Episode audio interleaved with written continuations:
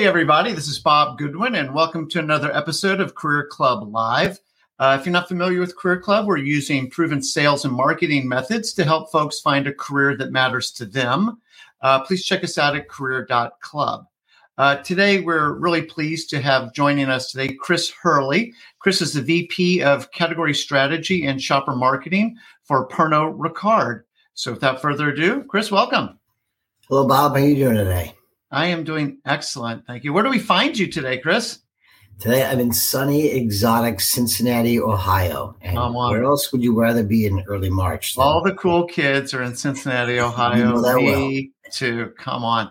Yeah. So March, I mean, what do we have? 70 degrees. Now it's 40 degrees. So we'll Yep. figure it out soon enough. Just What, roll what does I say? If you don't like the weather in Cincinnati, just wait an hour. It'll change. Yes, that is exactly true. And I think it's going to be 30 degrees on Sunday, and it was 70 degrees last Sunday. So, I don't care about that. So anyway, it's great to have you. Thank you so much.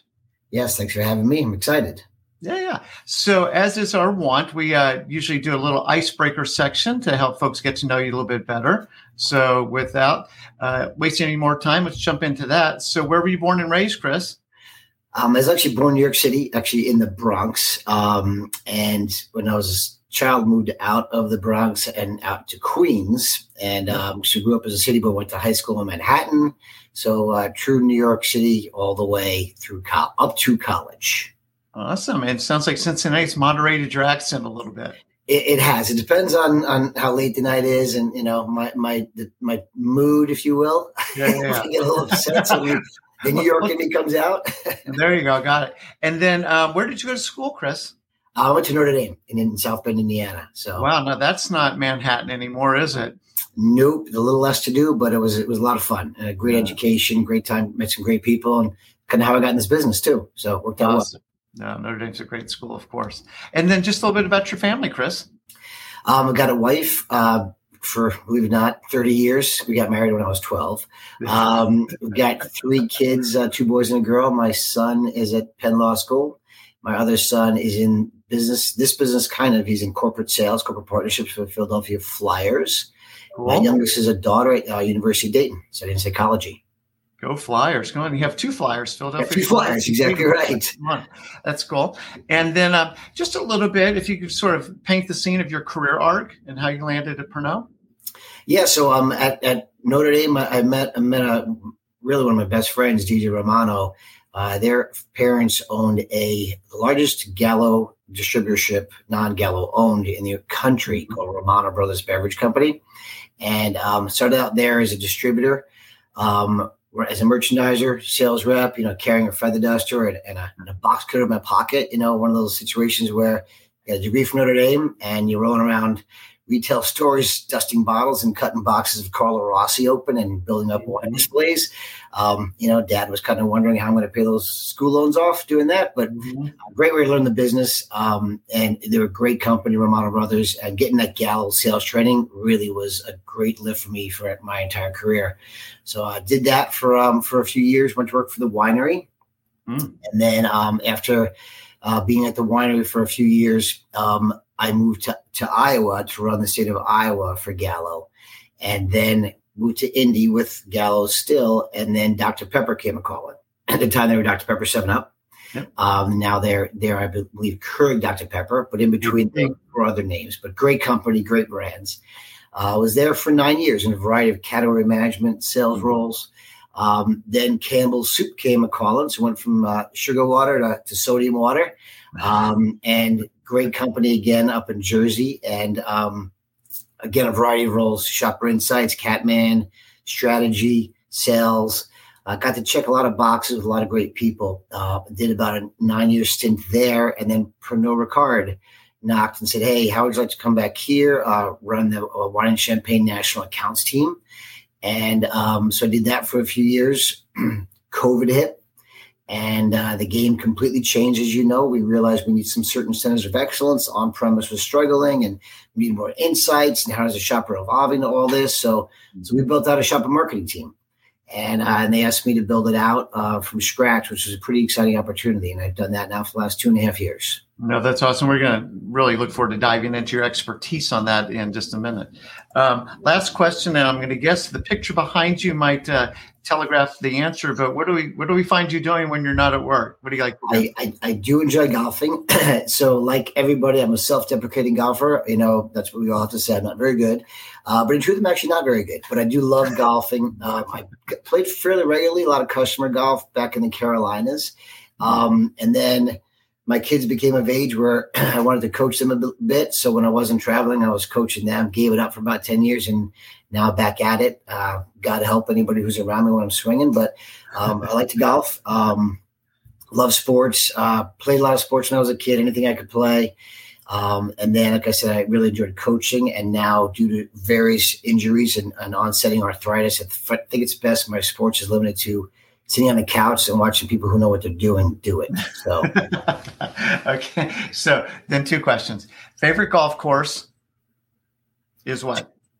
Uh, I mean, Augusta is okay. is it to me. I just there's so much magic there, and I actually got to go there twice with some customers, and it, it exceeded all my expectations both That's times. And your favorite golfer? Uh, my favorite golfer. Um, this is a bit controversial. It always had been Phil Mickelson uh, because I always saw him as kind of, kind of a man of the people. And I maybe drink that Kool Aid a little bit, yep. but I just love that he never never get over the hump, never get up, and then he did get over the hump in a big way with some clutch putts, and and so I really love that the way he got the crowd riled up. I got to follow him because it was very rainy in Augusta, so I was like six feet from him for 18 holes, and he was chatting us up the entire time. Um, so I was like, wow, this guy is actually really as he's advertised. But then, you know, recently there's some things going on that coming out that made me have a second guessing who I'm going to go for. So mm. I don't know, maybe maybe look at Justin Day or somebody like that. So, but uh, but Phil is the guy for like 15 years. I really rooted hard for. him. There you go. All right. So yeah, and I thought you could say LIV Golf, but um, that's, oh, that's why one of the reasons why Phil's got some issues in my in my world. So so let's kind of jump into the talking shop part of this. Uh, for folks who aren't familiar with Pernod Ricard, uh, brands. Well, I'm sure they're familiar with the brands. They may not know the company name. What are some of the, the top brands people would know that you guys have? Yeah, yeah people think Pernod Ricard, they, they, don't know, really know what that is, but they're actually two pretty big brands, Pernod and Ricard, uh, globally. But here in the U.S., they're hard to find. Uh, they're obvious. Pernod Ricard is obviously the um, the partnership of two individuals yeah. named Pernod and Ricard. But here in America, you know it best as Jameson Irish whiskey, Absolut Vodka, Kahlua, Malibu rum. We've got several great bourbons, you know, Rabbit Hole, we've got Jefferson's. Um, we've got a good tequila lineup Altos and and we, we recently made, made a big acquisition with Código, um, mm-hmm. the tequila. So, so a lot of brands like that. Plus, we have a great wine and champagne portfolio at GH Mumm and Perrier Jouet and Campo Viejo. So, so those are some that may be a little less known, uh, but some some of my favorites. And then uh, at the up front, J- people say, "What do you work for?" I usually with Jameson Absolut and Malibu would be like, "Ah, got it." Got it. There you go. So jam. If you can't remember anything yeah. else, jam, right? Exactly right. Jameson Absolut powerhouse brands. There you go. So uh, the the kind of the core part that we're going to talk about today, because you introduced me to a term a few months ago that I wasn't familiar with, called Omnipop. And so I was wondering if you could just first of all, just kind of at a high level, explain what that is. Yeah. And then maybe we'll break it down a little bit. Yeah. So um, Omnipop, it's basically at Pernod, we look at the uh, the shopping journey in, in, well, there's many facets to it, but you have pre-pop, which is before they walk in the store. So pop is obviously point of purchase. So what? How do you interact with the shopper before they walk in the store? At pop is what happens at that point of purchase, and then post pop is how you engage the shopper after the point of purchase. The alcohol beverage shopper is very very fickle. Um, in fact, churn rate is about two thirds. So even some of our biggest best brands they might not come back and do a repurchase for a year. 30% repeat rate, essentially. So, um, so that's pr- that tells you that people, though, you've got some loyalists, they're going to roll in. They can say, "I want my Jameson. This is what I drink every month, and nothing's going to change me." But, but the majority of folks experiment, try new things, and a lot of switchability. So, in order to build that brand buyer relationship, we need to hit them on every step of the journey. So, mm-hmm. so mm. pre pop is how we talk to them digitally via the media getting their attention, getting on their radar, initial brand awareness. And then at Pop, shopper marketing, which is essentially what my team does, um, we're our, we're charged with making sure that we're converting those shoppers who are ready to buy our brands, but also getting the attention of those who are unsure or thinking about buying one of the competitors. Hmm. So, um, so you know, obviously displays, shelf talkers, stances in the front of the eye, in front of the store, but also almost two thirds of people now are making decisions at Pop based on mobile devices. In fact, sixty three percent. So knowing that there's a whole digital component component that's involved. So at, uh, at Pop or shopper marketing is not just physical. It's not just the shelf talkers. It's not just Mhm. the displays. It's the digital elements. How do we how do we hit them with the right reviews, with the right coupons? You know they're going to be doing some price comps. So how do we make sure we're engaging that shopper in the aisle?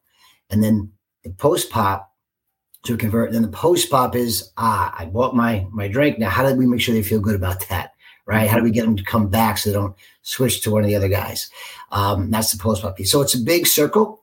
Um, and so it's pre, at, and post, and uh, it takes a lot of a lot of folks to make that thing happen. Uh, So, so, so let, us break this down a little bit. That's super interesting. Um, so, with the churn, just so we all have an agreement on what we mean by that, I'm going back to the vodka category. So, I might have bought Absolut the last time I bought vodka, and what you're saying is, is uh, what two thirds of the time I'm going back to the category, but I'm going to switch brands.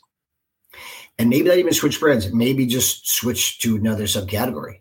So you see this, especially high in the bourbons, right? Which probably is not a surprise. You got folks experimenting, trying new things. You know, we've got a, a terrific, we've got a Jefferson's is, is a terrific bourbon, and they have got a very loyal set of shoppers.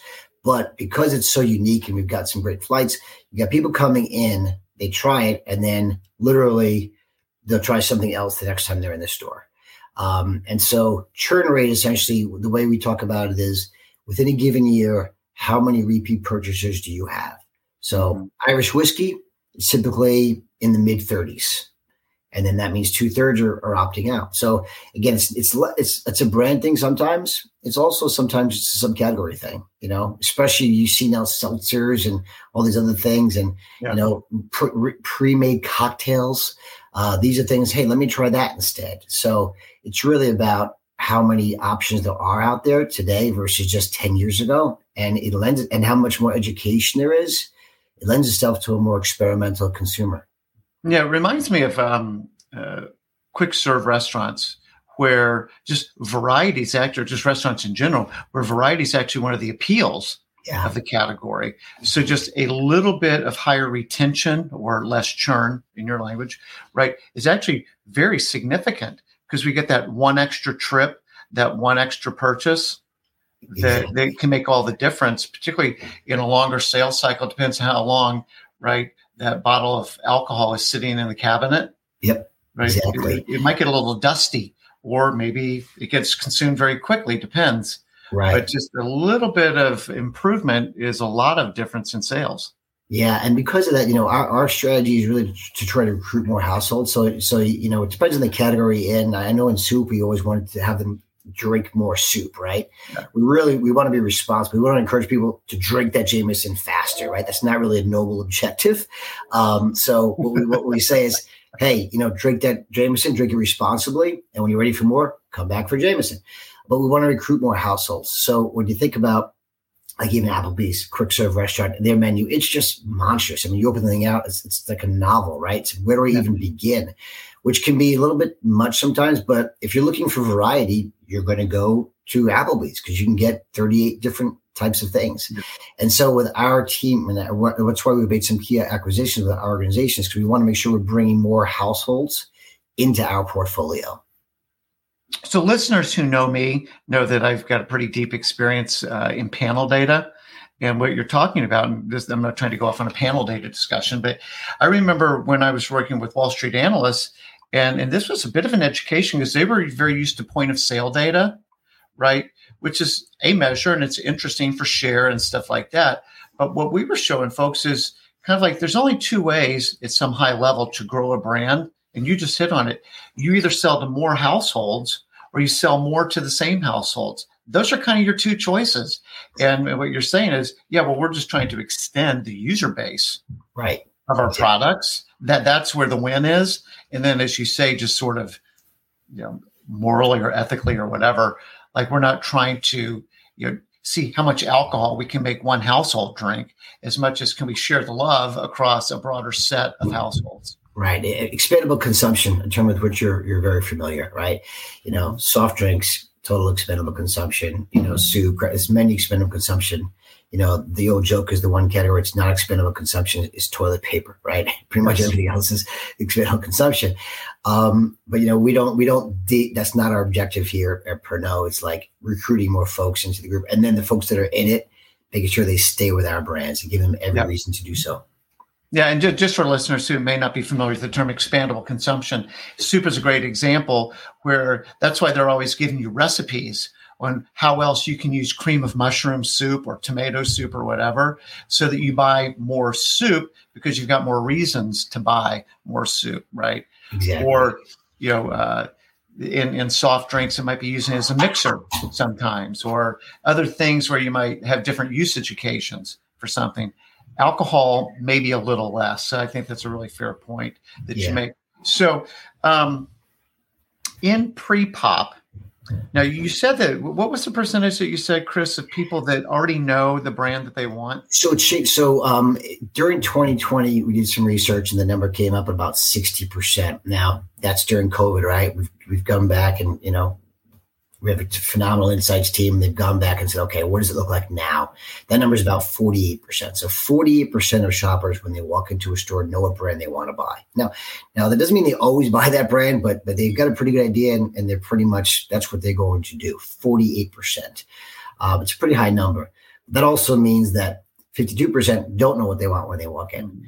So, you know, how do we hit those 48% pre-pop in the right way and then at pop convert them and then for those, the more than half that don't know what they want, how do we hit them at pop, right? And so there's there's several ways. 85% of those folks say they're influenced by a display, but 15% say display is their reason for purchase. So that shows you display is a big thing. That's not a mm-hmm. shocker, right? To those of us in the business. But it's not as big of a thing as maybe many of us had thought, or maybe it's evolving. In fact, 80% of shoppers now say that shelf cues is the number one primary driver. What's a shelf cue? A shelf, a shelf talker, a wobbler, something that's on, something to get your attention at the shelf, essentially. Mm-hmm. Now, the shelf, of course, is where most of the brands sit, right? But it's also crowded. How do you stand out there? But if you can sit out at the shelf, most most decisions by the shopper are made at the shelf, not at the display. They're made at the shelf. How do you win that spot at shelf? Um, and that's one of the things that we really, really focus on going forward as a team is yes, we want those displays, but we know retail realities say there's not that much display space, right? So how do you get that display space? But in the majority of the times where you can't because of you know opportunities, how do we win? How do we win the shelf? So speaking of the shelf, um, not that I've got extensive experience in the liquor store, but my observation is is like, and maybe this is where the term top shelf comes from, but like like premium is higher and then kind of middle tier and then the the cheap stuff is at the bottom. Yes. Uh, and, and, then sometimes it gets a little linear, so left to right. It might yes. be like in ascending order. Yes. How do you guys think about that? How do you recommend?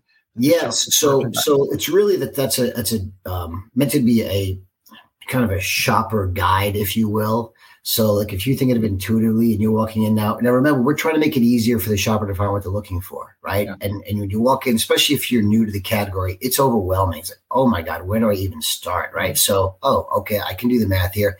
They're going down the shelves as they go down in price, or they're going left to right. Like that's that's it's a shopper cue was the intentionality.